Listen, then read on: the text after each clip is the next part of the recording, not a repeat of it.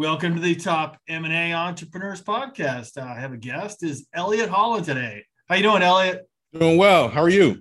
I'm good. So I want to just jump in. You and I have been exchanging uh, some uh, text me- uh, messages on Search Funder, and somebody recommended you say, "Hey, you'd be a great audience to talk to," because you're just in the thick of this. So let me start off. You were in private equity, right? A long time ago. Yes, I was. Yeah. Yep. What what uh, what firm was that? With two different ones. So Links Partners, which is a sort of mid-market uh, industrial-based firm, and then the Watermill Group, which is a family office slash private equity firm in Boston that's done four billion dollars in transactions. So I work for both of them. Now, what did you do for them?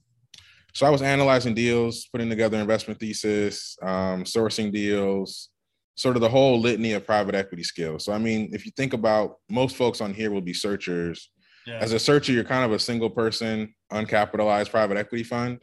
So everything a searcher would do, I was doing as part of a, you know, 10, 20 person team. And getting paid for that, right? A monthly yes. Yeah, yeah. Yes, that like was a working? very big difference than yeah. my self-funded days. So yes. Yeah. Did you like uh, working for a private equity firm? There were pluses and minuses. I mean, I learned a tremendous amount of information. There's just no substitute for working for somebody who's been doing deals for 30 years. And when you work with, you know, four or five people that have been doing deals for 30 years, you, there's just stuff you can pick up on that you can't pick up from someone who's been doing it for three years, right? Oh my God, that's a you know Warren Buffett says, hey, it depends on who you're bad boy for.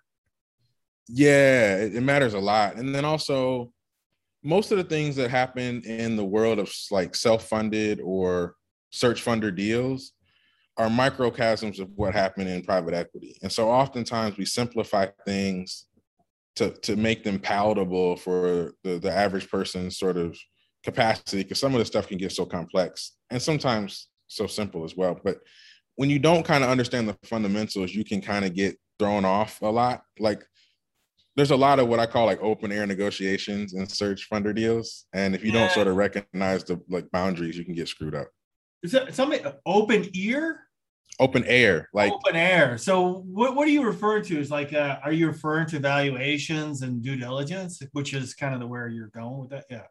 Yeah. And the thing is, so I do due diligence, but I actually help people with kind of getting deals done. So I sort of provide like private equity services for searchers but it can be a valuation, which is both a headline number, a seller note, a how long is the seller going to work for me after, a timing of the due diligence process, how deep the due diligence is going to be, how many of the seller's employees am I going to keep? So evaluation, you, you dumb it down to just a number, but it's, you know, the letter of intent is three to five pages, right? And so how do you get an offer in front of a seller in a competitive process such that they have a high likelihood of accepting your offer? But then also, um, what are the terms on the seller note? Um, the searcher wants to close by the SBA deadline to get some benefit. The seller could care less. Yeah. Um, the buyer wants to get the customer list day one. The seller doesn't want to give it at all. So all these things where I call it an open air negotiation because I feel like in corporate settings, you have HR that is a referee, you have precedent that is a referee, and I didn't see too many negotiations in corporate that ever like ever had a volatility of more than like 10 or 20 percent. The negotiations we do in sort of the deal world can be 100% volatility. And so there's no guardrails and the volatilities higher. And so they become more complex. How big were those deals on the private equity the two companies you work for? You said how big were they yeah, how big? Uh, what size revenue? Yeah, so they went from twelve million dollars on the low side to, gosh, five hundred million on the high side. Yeah, so that's not really in the search, you know, search funder, search, you know, self-funded. Yeah, that's not even in the same area ballpark. Although I'd say twenty percent of the people that come to me are working on deals that are over twelve million dollars. Yeah. So I did a twenty-eight million dollar deal this year a $15 million deal this year, a $10 million deal this year. Um, so we think of self-funded searchers as SBA 5 million and below only. I, I've dealt with some wealthy self-funded searchers that are doing bigger deals. So wow. I challenge that. Yeah. Now you, after the private equity firm, you became a search fund or searcher, right? You started Correct. and you acquired how many businesses? Three businesses. An automotive parts business, a tow truck company, and a clinical trials business. Yeah. How big were those? Those were 15, 17, and around $22 million. Yeah. And were you funded at that time or you were self-funder? Self-funded. I was more of an independent sponsor than a searcher. The only difference being I consider independent sponsors being people that come out of an investment banking or private equity world and do deals for their own versus I think of a searcher as a person that doesn't have that experience generally and is going to do deals. And so for instance, I would have access to my friends who were at debt funds and private equity funds that were putting money specifically into deals like mine. And those are guys I went to business school with. Whereas as a self-funded searcher without that experience, those folks it's going to be hard to get a phone call with them. Kind of but a, the reality is, John, it's the same work, man. It's kind of important to have million dollar deals the same as a twelve million dollar deal, same as a hundred twenty million dollar deal in terms of which you, the jobs you have to get done are the same. Yeah. How, how long did you keep those companies? Did you grow them, flip them? What'd you do with them? Those are permanent equity companies. So we put money in those companies. We paid off the debt. Um, and my former business partner, who was the majority owner, still owns all three of them to the best of my knowledge. Yeah, interesting. Did you like being part of a company, or do you say I don't want to be, you know, I don't want to run a company, or I don't want to be on the org chart, or curious about? Well, that. I think it's more of a competitive, like comparative thing. I mean, I think for all of us, we're trying to figure out where do the things that we want to do match with our skill set, match with our highest and best use. Yeah. So I think for me, being a CFO of a single company wasn't nearly as lucrative as being a owner of several. Yeah being an owner of several working for somebody else wasn't nearly as lucrative as my friends who were owner of several and worked for themselves. And so it was always sort of um, where could i sort of get a bigger bang for my buck if that makes sense? Yeah based upon what you like to do and the time you want to spend in it. So how did you move to just due diligence opening your own firm guardian? I think two major things drove it. One was I thought that the solutions for financial due diligence for deals under five million bucks were terrible. Honestly, um, they're slightly better ones in the market now, but really, I was just talking to a guy right now who owns a business in South Carolina, and he was like, "I wouldn't trust my CPA to do squat." and I hear that a lot in terms of very risk averse people. Well, as a searcher, you're trying to figure out a private business, whether it's worth five million bucks, right? Yeah. CPA can tell you what the trailing 12 month EBITDA is, John. Is that sufficient to make a $5 million bet? I'd need to know more. Yeah. They don't give you more. Yeah, I, would have to ask for uh, bank statements. I mean, I just kind of dig into it. I wouldn't rely on just one. I mean, I need three years, five years at most to like cash flow, bank statements, uh, income statements, and then uh, bank statements. Yeah and that's just on the financial side. So a business is a function of all the operations that it uh, as it perpetuates, right? So tow truck business is pretty easy. You get broken down on the road, you park in a bad parking lot, you uh, get in a high speed chase with the cops, whatever the case may be, right? And somebody has to go pull your car from the road or your AAA, right? And so to run a 50 truck business is not just the fact that it does a million dollars of cash flow it's because you're going into rough and tumble areas, you need to hire people that are okay going into bad parts of town to pull cars. Because you're pulling people's possessions on a truck that they don't know, you need the kind of person that can deal with that complexity. And because you are pulling cars off the expressway, yeah. you can't have a, a, a, a very easily scared person pulling a car at 3 a.m. on a major expressway. But you also can't have a driver that won't do that work because they're because of how tight you have to run your routes, it doesn't work. And so to me, the trailing 12 month EBITDA is just one tool. Yeah. How do you know the cash flow is going to continue? How do you know that you can do all the functions the current ownership group does? How do you know that all the sales relationships and supply relationships that person built over 30 years are going to accrue to you? Yeah. Diligence is way more than just financials, bank statements, and taxes. It's is the business going to create the cash flow that it did under the old owner under you. Part of that's financial, part of it is operational, part of it is commercial. And I think that's also why, you know, you talked a lot about deal size, and I pushed you because the stuff that a private equity person does, so a long term professional business buyer, where they were groomed in business buying, they don't just stop at a quality of earnings. They do a commercial due diligence. What is the industry like? They do an operational due diligence. So, what is the business like? What are the things you have to do well for that business to continue? And so, part of the service that we bring to the searcher market is we wrap the operational and commercial diligence into the financial. And so, what we're helping people understand is is this business worth what you're paying for it? Where 20% of that is trailing 12 month EBITDA a big portion of that is how do you keep the sales relationships? The top three employees, how are you going to keep them? The working capital will be negative in this business for three months post close. How do you handle that? All these other things that come up that are that searchers have to deal with that I think a quality of earnings by itself in this traditional form don't do a great job of answering. Yeah, I got a. Uh, we're we're looking at a business right now that's doing five million a year, consistently, enduringly, uh, but it's only bringing in about five percent uh, EBITDA. It's got three million in cash in the bank, but it's an industry where they sell software to state governments. So uh, it's not a business where, you know, they they wait for the RFP. It, it's yeah. not it's not a business where it's going to come in and go, oh, we're going to grow at 50% per month. That's just not going to happen.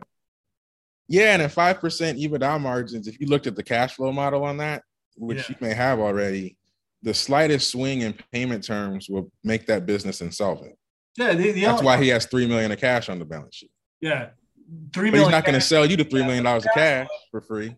Yeah, if I went down twenty percent, it, it can't afford a million dollar loan from the SBA. No. Yeah. But the trailer, but but but the quality of earnings would say it did two hundred fifty thousand dollars of EBITDA, or sorry, you said five percent. Yeah, two hundred fifty k in EBITDA last year, and then so what are you going to do with that, John? Not much. Yeah. The biggest issue you're going to have is how much flexibility you need around working capital to make you think that you can pay off any debt, let alone an SBA loan. Yeah. Then the fact that the SBA you won't have enough juice in there when you pay taxes and interest to to pay principal. And so it's not going to work in that way. So now you have to structure the deal in a way that allows you to put enough seller financing in the deal so that for the capital structure that you can get the deal will work. All that stuff is outside of a traditional quality of earnings. All that stuff is what guardian helps people get through. Yeah beautiful. How do you guys work? I mean how do you i know you're very active on Search searchfunder how do you find your deals and I also know that you talked to a buddy of mine, uh, Walker Deibel. So you're very active with uh, Quiet Light brokerage, right? Yeah. So Walker sends me business from his acquisition lab. Roland sends me business from um, his class. Um, there's a couple other groups that I'm the primary diligence provider for. I get a lot of deals from Search Funder, a lot from LinkedIn, and a lot from other marketing stuff that I do, whether it be podcasts like this or email marketing campaigns that I'm running um, speaking about you know diligence all the time, or people just knowing that I'm a deal guy that's been in the space for 10 plus years, which Ryan Condi, who runs another podcast, I didn't say this, he did. He called me an OG. So if I'm an OG in small and medium business acquisition, then people will sometimes seek me out. Yeah. Uh, so how long have you been working with Roland? I mean, that's the core one of the courses I went through. I've been through a couple of the courses. So yeah. Yeah, I've been working with clients out of Roland's class for almost a year now. Oh, beautiful. Yeah, that's awesome. I mean, oh, I, I, why wouldn't you? Where do you get try to get involved and say, hey, I need to go to Elliot, or I need to be Vince to go to Elliot. Say, I need to look at this because I just don't trust myself, or I just don't trust the guy, the seller, or the broker, whatever it is. In this game, you shouldn't trust anybody, including yourself. Yeah as a searcher, you're gonna see a million dollar opportunity, and most of my clients are making six figures currently. So they're thinking about 10xing their economic situation. You should not trust your prudence when you're facing those odds, right? Yeah. You're gonna fall in love with almost anything that can 10x your capacity. Yeah. Um, the brokers and lawyers and sellers, if you just think about their pure incentive, I'm not saying they're good or bad people. I'm saying who they work for. They don't work for you. So you have a hard time trusting them. Where people should bring me in is typically right before the letter of intent. So when a deal gets serious, is the best time to bring me in. We have a special offer. You can go to offer from Elliot, two L's, two T's on Elliot, and you can get a free letter of intent and company valuation review at any time. And so people can go there and and and sort of get that help. And then once you're in that zone, it's a great place to work with us because we can sort of foster you through the letter of intent process to make sure the offer you're putting on the business kind of fits the constraints that you may know, but some you may not know. Like for instance, you knew that that deal wouldn't work in the SBA. A lot of my clients wouldn't know that, and so they put together an SBA letter of intent with a very small seller note and then not be able to close it. So we helped them with that. And then once the letter of intent is signed, we walk them through the full sort of financial due diligence process. We add our deal advisory services, which help with the operational diligence, which is really is the company set up for you to be able to run it. The commercial diligence, which is is the industry one that you want to be in, and what do you have to do to win in this industry. And then recently, we've started doing even post closing operating plans for our clients. So once you close, what are things you do in the 30, 60, 90 after you close to maximize the EBITDA, which is going to maximize your return on investment? Let me let me ask you about the uh, opera, not the operational, but the commercial, the industry that you wanted to be in. You were in two car sort of auto industries, an automotive repair, and then you know, uh, uh, you know that uh, the other one, which clinical trials well clinical trials, completely two different i mean did you figure out they're like hey man these are different businesses i don't like being in that industry or um you know man i'm a generalist i like all the industries that pay me yeah. and over 10 plus years of looking at 300 deals plus a year i told somebody i'd pay them a thousand bucks if they sent me an industry i didn't have at least three confidential information memorandums on my computer in that industry. So I've looked at everything. There's nobody that you haven't. I mean, from uh, cannabis to uh, pharmaceutical. Yeah. To artificial intelligence, to tow truck companies, to uh, portable toilet rental, to roll off containers, to anything, right? And so I think, look, there's probably four or five industries that I've spent more than three or four years on that I'm really good in but I've spent a lot of time thinking through industries that work. And here's the other thing. So I think every industry has sort of an average profitability. And then businesses that are doing higher than the average profitability in any industry become interesting.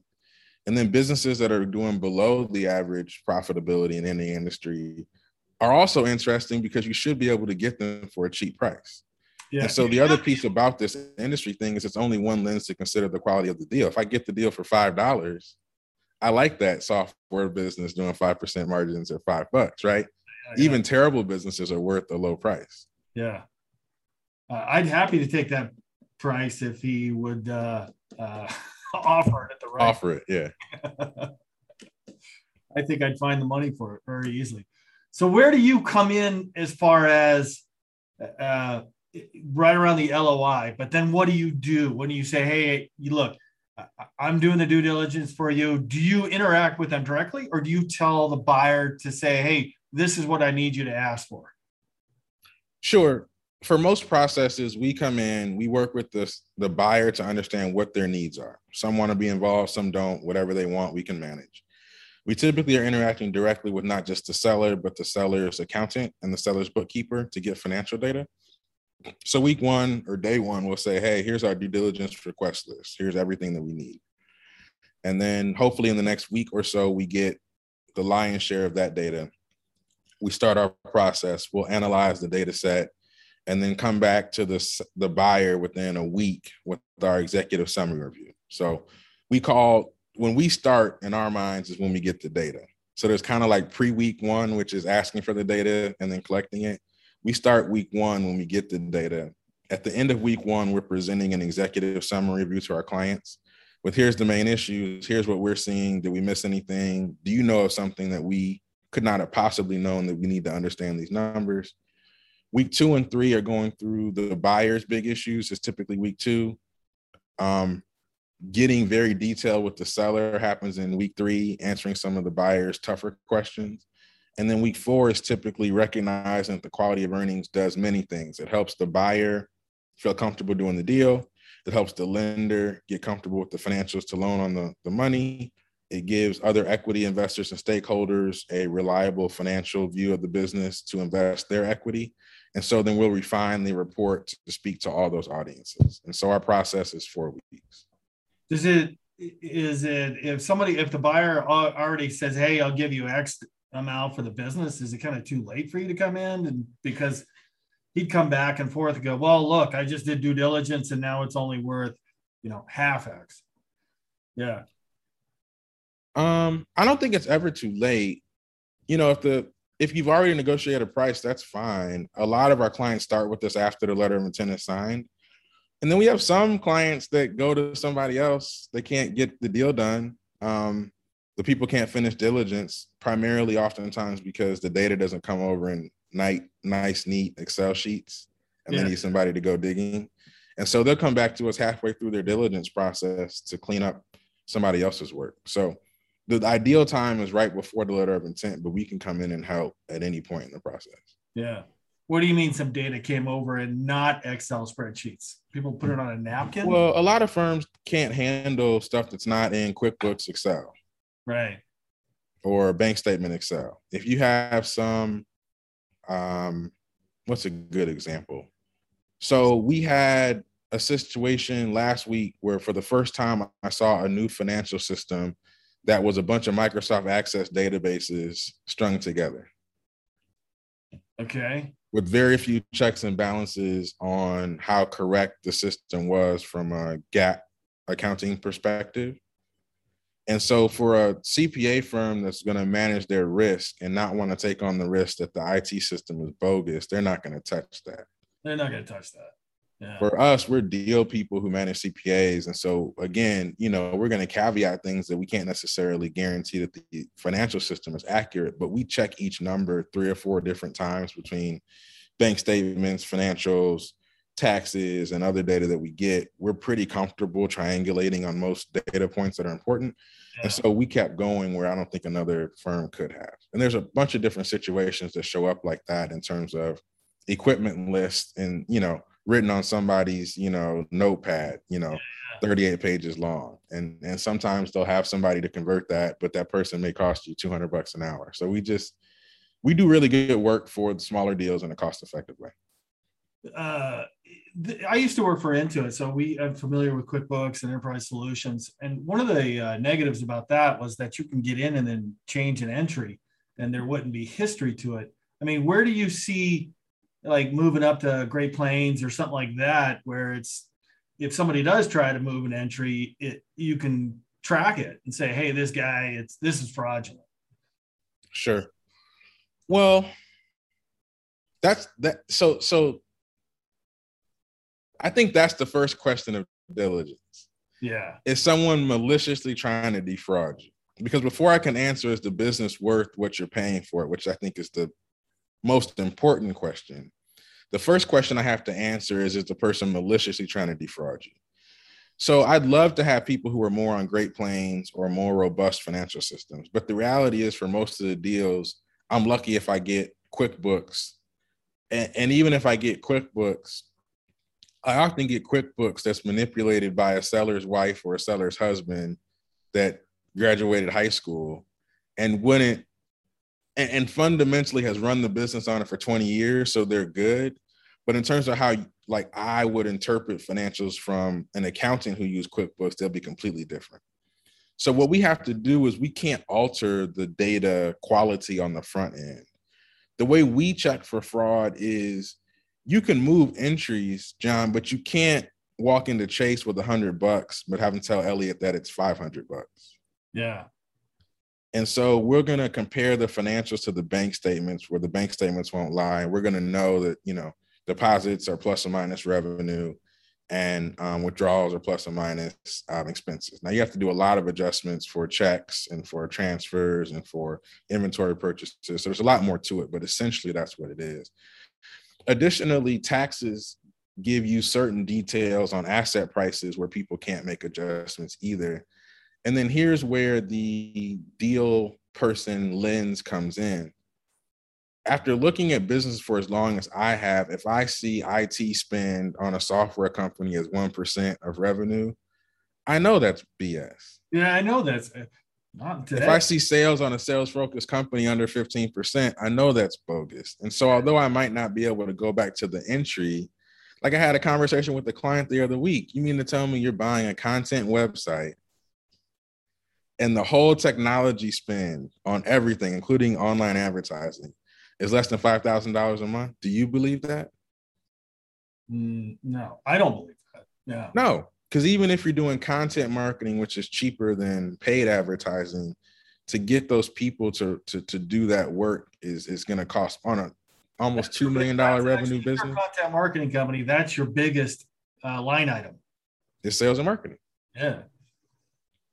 So we we check things that way, and and again, if I said I could only accept like the most robust protected financial systems to start, I'd be out of business. I, I actually am the best at messy situations. Yeah. So you're looking at the income statement, you could say, uh, you know, and say, this is the industry, and you're you've done this long enough to say, you know, it's below this threshold, something's wrong there. Above this, right. something wrong there. Right. Can you do that with the balance sheet? Can you tell a lot with looking at a balance sheet by industry and say, uh, why are they doing this? I mean, I, I looked at a company with a deferred revenue of 1.6 million. That's not a bad right. thing. It's a software company. They still owe it, but how do you value it? That's something we had to negotiate or working on. Yeah. And then what's the timing on it? That's the other thing. And then again, you know, John, as a as a nerd, I could go into the nth degree of detail, but I would I would I would tell your listeners, you know, um, you got to realize are you the are you the smart guy or the dumb guy in the thing that matters on your transaction so if it's how to run trucks are you the smarter guy than the seller or the dumber guy if you're the dumber guy get some help if yeah. it's financials that you need to understand to get your deal done correctly? Are you the smarter guy than the seller and his accountant and all the years he could have maliciously you know fraudulently manipulated you? Or are you the smarter guy? If you're the dumber guy get some help. I'm your help. On your particular deal, there's probably 10 to 20 things that you don't know that you need to know to feel comfortable that the deal's good. And and look, the SBA will probably catch half of those. But there's a graveyard full of people who have gotten the deal through SBA and still had to give up their house, their car, and all their assets because they missed something in diligence. If you feel that you're not an expert in the thing that you want to make your million dollar bet around, go get some help. Because this deferred revenue, if you don't know what deferred revenue is and you're listening to this and you got to go look it up on Google, go get some help. Yeah. I, I love the way you say that because uh, I'm out there. I do podcasts. People reach out to me on LinkedIn and they and they said, "Hey, I'd like to buy that business." And I said, "Well, do you have any experience in that industry?" And, and it's no. And I go, "Well, uh, you know, you might want to have experience in it because every industry has KPIs and they have these metrics, right? And what yeah. whatever makes the bell ring, and you should know what makes the bell ring because you're not going to be able to answer that, ask that question. Nobody's going to tell you that. Hey, tell me the five KPIs that run your business, Mister. These guys are dudes that graduated high school, started selling something, were good enough to put a business around it. For the most part, gals too. And you start asking them these questions and people want to call them unsophisticated sellers. I'm like you idiots. If this dude's pulling a million dollars out of their business consistently has employees they're not unsophisticated. They're more sophisticated than you. They just don't speak in your language So you're trying to hustle somebody who's been doing the exact thing you're trying to get into. They've been doing it for 30 years, 10 years, five years. Yeah. Get some experience. That's the thing where earlier in the podcast, it was we hadn't gotten here, but the quality of earnings just gives you cash flow. It doesn't give you the fact that there's not a single KPI that's non-financial or accounting based in the quality of earnings, right? Any operational metrics, maintenance cost per truck you get potentially in the quality of earnings, but you're not going to get like quality of, of, of salesperson. You're not going to get like, should you be flying Ford trucks, GM trucks, or something like there's a bunch of things you're not going to get that could completely drive efficiency, right? Like and so a GM truck gets you know two percent better margin or two something better than a Ford truck, and that's why we focus on GM trucks, right? Exactly it. Yeah, exactly it. Or something simple like my brother works at the Ford dealership, so we use Ford trucks because we get a discount, right? Yeah. It can be anything, or like oftentimes I get what I call academic business buyers, somebody who read a book or took a class and they're kind of starting off, and I love it because that's how everybody starts. But they'll look at the business from an efficiency standpoint and start thinking about all the costs they can cut because they don't need it. And sometimes you don't recognize that the employee cost that you may want to cut out isn't necessarily the most industrious person. You saw them taking long lunches or something. Or the smartest person, they didn't get your math problem as quickly as you want, but they hold one of the mission critical relationships that allows the business to function and you fire them and you could lose 30% of your revenue. Yeah. I um what did you see during COVID? I mean, COVID, some companies took a you know, kind of a, a dip in their earnings. Some people tapped into savings, borrowed money or something. What did you see during COVID? Because uh, we have a lot of people goes like, oh, these are the COVID numbers, and uh, you know, that's the answer they gave me. And I said, well, you need to look into that a little bit more. Yeah, I mean, what's interesting now is I think people are still writing the book on what numbers they need to look at as the most representative set, right? So if you're buying a business August 30th of 2021, so at best you have maybe July 31st financials. And if there's a broker involved, their book is probably through June at best. So do you look at the first six months of 2021? But if it's seasonal, you'll miss six months, right? Yeah. So if they have a heavier back end or a lighter front end, you, you, you'll miss it. Do you look at trailing 12 months, which is typically what we do? Well, if trailing 12 months have six months for 2020 that's terrible, that might not be representative. Well, what about 2019? We'll just take it back there. Well, the world's moved two years since then. And so what I've seen is a lot of people trying to nitpick the the period that they want people to look at and to forgive all of the all of the operational blunders as the responsibility of COVID and nothing to do with the owner of the industry. Right, right. And all the benefits are solely because the seller is the smartest person in the world. They've tried to use PPP loans. Now, I'll give it to you, it's other income. So it did happen, but it's not repeatable. And so people should not be paying a multiple on it. No. And some of the industries that were impacted by COVID were impacted because they're not as viable as they were in 2018. Technology yeah. has pushed them out a bit. Um, other things are happening, and and that that, is, that doesn't mean all of them or majority of them, but some of them. And so where I see people getting taken to the cleaners is sort of believing everybody else's perspective on what you should think is a representative set of numbers for this business. In my opinion, you should be looking at all of them. 2019 is a great indication. Maybe that's 30% or thir- a third of what you look at. I hmm. think trailing 12 months gives you seasonality. And I think the last six months or the six, first six months in 2021 also helps you. And I would have traditionally said trailing 12 months was the best metric, and that was like 80% of the ball game up until COVID. Yeah. Well, not every single year, but for most years. Now I would say you really do need to almost take an average. Yeah. Well, are you able to say to look at something and well, like a balance sheet or the seller's performance uh, during COVID and say, well, it's it's not really what the broker, uh, or just my opinion, it's not the value what the broker thinks it's worth because of this. It was kind of a stress test. He didn't do well, and the industry's out of favor. I would offer him, you know, X less. Sure. Part of our, you know, offer from Elliott.com is people will show us valuation models that say, hey, because of this and that and this, it does make sense to pay five times for this business. And I'll tell them I wouldn't pay a lick over three times. And here's why. And and that could be because of the balance sheet, because I see accounts receivable ballooning, which means their clients aren't paying them, which means they're probably in due for a huge awakening soon that they've been doing work for free. And that's going to hit the buyer disproportionate to the seller. Or the balance sheet will show um, they can't get any more financing. So, like, say you have a, tow, a, a trucking company, right? And let's say your financing dries up. Well, that's one of the lifebloods of your business. So that's going to be a problem. And then I said this a couple times. What the broker sends you is marketing material by definition, even if it's accurate. What you need is something that says QuickBooks at the top or has the QuickBooks header or says Great Plains at the top or has the, the Great Plains header. When yeah. you look at data that's not original data, you're asking to be misled. Right, right.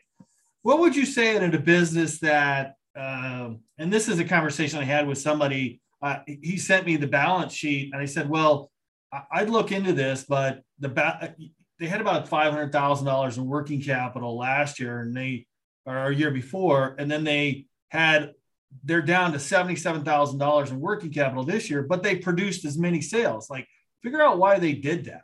I mean, I that to me is strange. Either they're borrowed some money to produce those sales, or they got another investment from somebody else to produce those sales, and and that's not recorded on there. Yeah, or their clients are paying them quicker if they produce more sales, but their AR or their working capital is highly driven by accounts receivable. I mean, that's the stuff that is in between the lines of a traditional quality of earnings and goes into is the business worth what you're paying for it, right? Because now you're sort of in the land of the EBITDA looks solid. I yeah, you say uh, the EBITDA looks solid. I'm going to give them, you know, in the industry, it's 4.2. I'll give them right. Right. Or four. I get them four. Right. And you get hosed because you didn't realize that, yeah, they were borrowing money to produce sales that people weren't paying them for, or they were giving away stuff for free, or their gross margin went down 10%. So now their their profit margin is is, is is is, is super low and they cut a third of their staff. They told you they did a restructuring. They really like cut down to the bone and there's no operation left. I mean, the, the the first thing I tell anybody who endeavors to buy a business is the seller has the highest reason to lie or probably any time in their life. Wow. Even the most honorable person in the context of selling is going to be tempted. Here's why. The seller doesn't get dollar for dollar their lie. They get three to six times their lie. Every profit dollar they convince you is there that's not. They don't get a dollar for that. They get your multiple of that dollar. So a person who might not lie for one times their lie at six times their lie, highly likely. And so as the buyer, you have to go find your truth. That's a, I love the way you said that, Elliott. I mean, and then you added a intermediary like a broker dealer, and they'll just tack on another couple of lies to make it even look better. and that's the other thing you have to recognize who's in the deal for the fee and who's in the deal for the long term. So, for instance, the broker should represent the business if there's one in the deal, but the seller is the one that's going to be signing the purchase agreement with all the reps and warranties, promising you this and that. If the broker tells you something and the seller hasn't seen it, and then you get to the purchase agreement negotiation, the seller's like, I never said that. You can't call the broker back and be like, well, well, you misrepresented this. It's too late. So you, you also need to be filtering your ears for people who are going to be long term in the deal. Um, and then also buyers should make sure they recognize this reality. The seller's accountant and lawyer have a hidden incentive to blow up your deal. Wait a minute, say that again. The seller's bro- the seller's lawyer and accountant have a hidden reason to blow up the buyer's deal. Yeah, because they just get more bookable hours if they do it again. Right. That, but here's the other one. If John buys my business, John's going to use John's lawyer going forward, not my lawyer. Yeah. So my lawyer loses his job if he makes a deal easy if John buys my business, John's going to use John's accountant next year, not my account. So my accountant loses their job if they facilitate a smooth deal. Oh goodness! Yeah. And so buyers have to not only recognize it's a billable hours thing, but a last kiss thing. And so when you get in situations where the seller's lawyer and accountant are, are you know, unreasonably pushing minutia as sort of mission critical, you sort of have to remind the seller that these people are not the ones getting the million dollar check. And in fact, to do you the best service, they have to let go of their check. Do you trust them to be that good of a steward of your best interest, seller?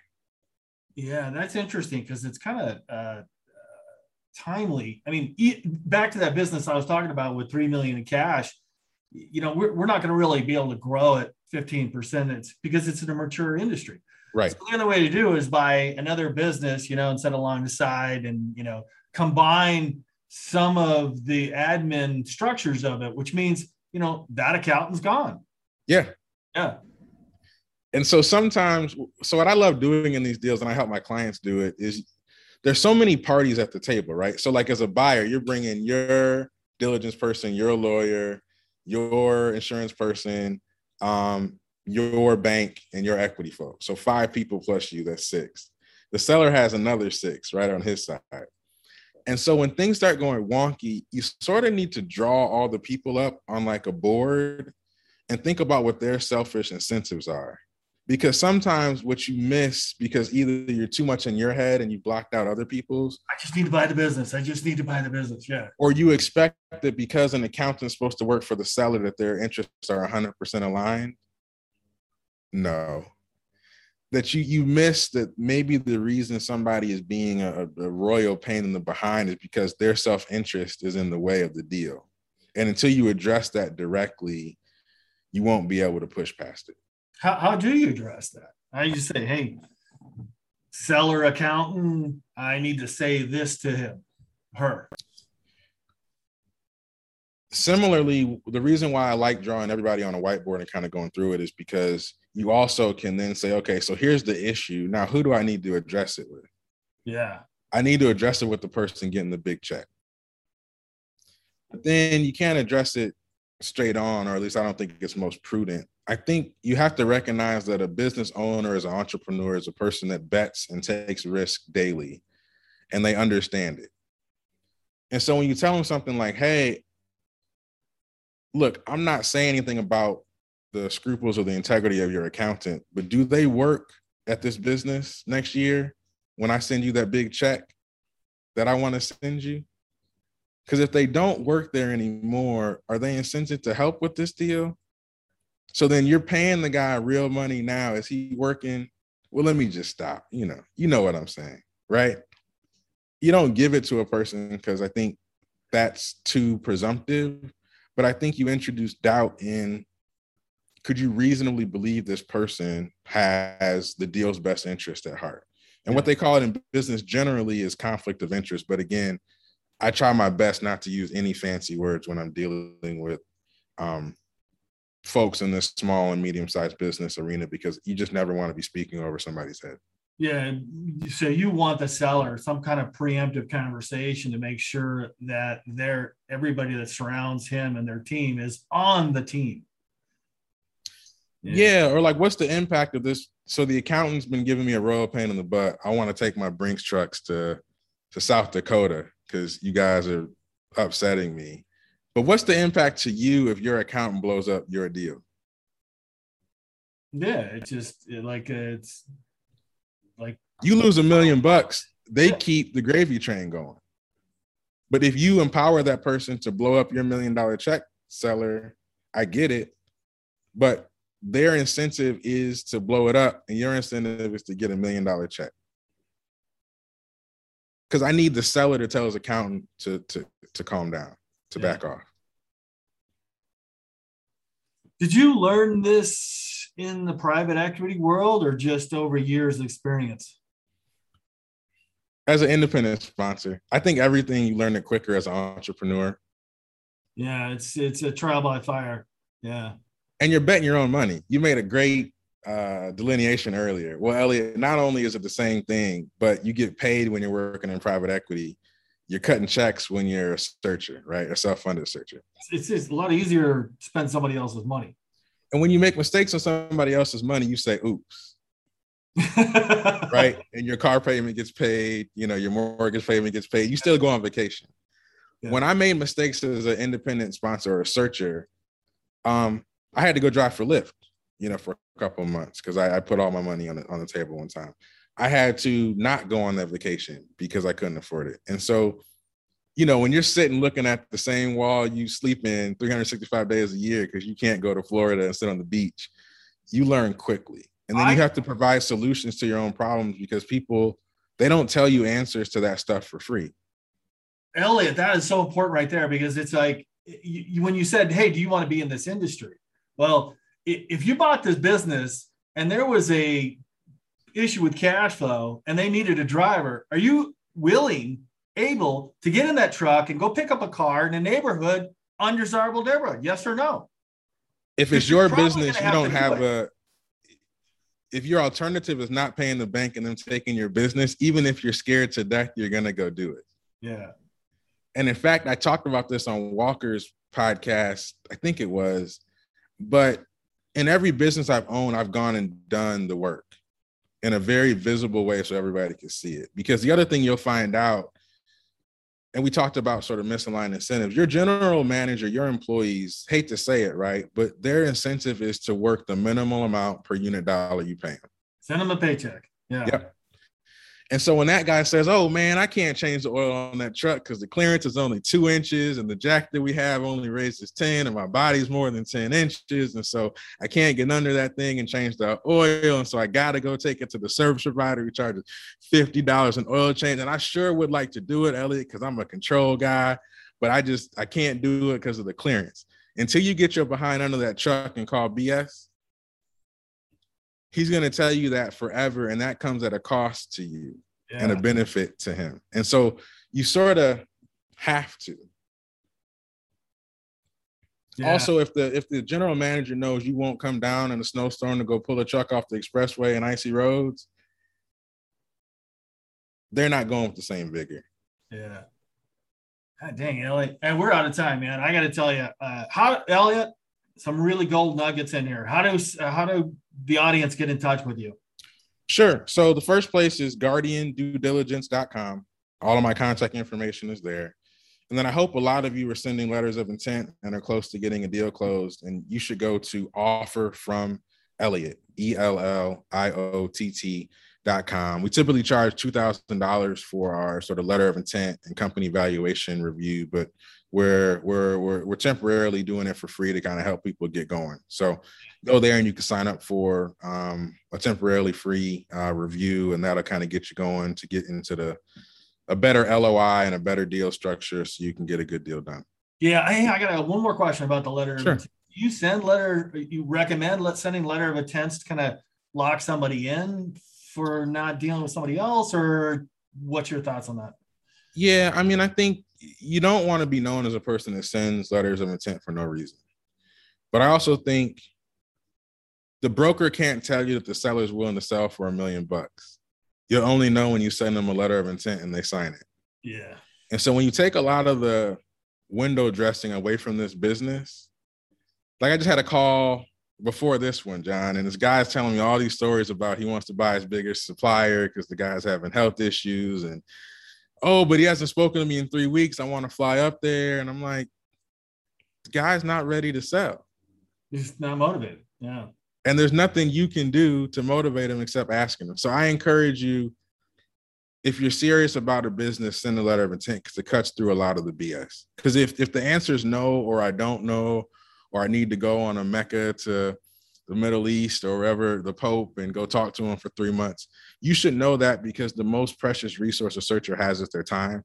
Don't waste it. Send an offer, see if it's acceptable. Beautiful. And I'll put uh, how somebody gets in contact with you. Offer from Elliott. Get on it right now. Um, I'll put these in the YouTube and the audio stuff. So, Elliott, thank you so much for spending time with me today. Thanks for having me. I appreciate it. All right. Take care, man. Take care.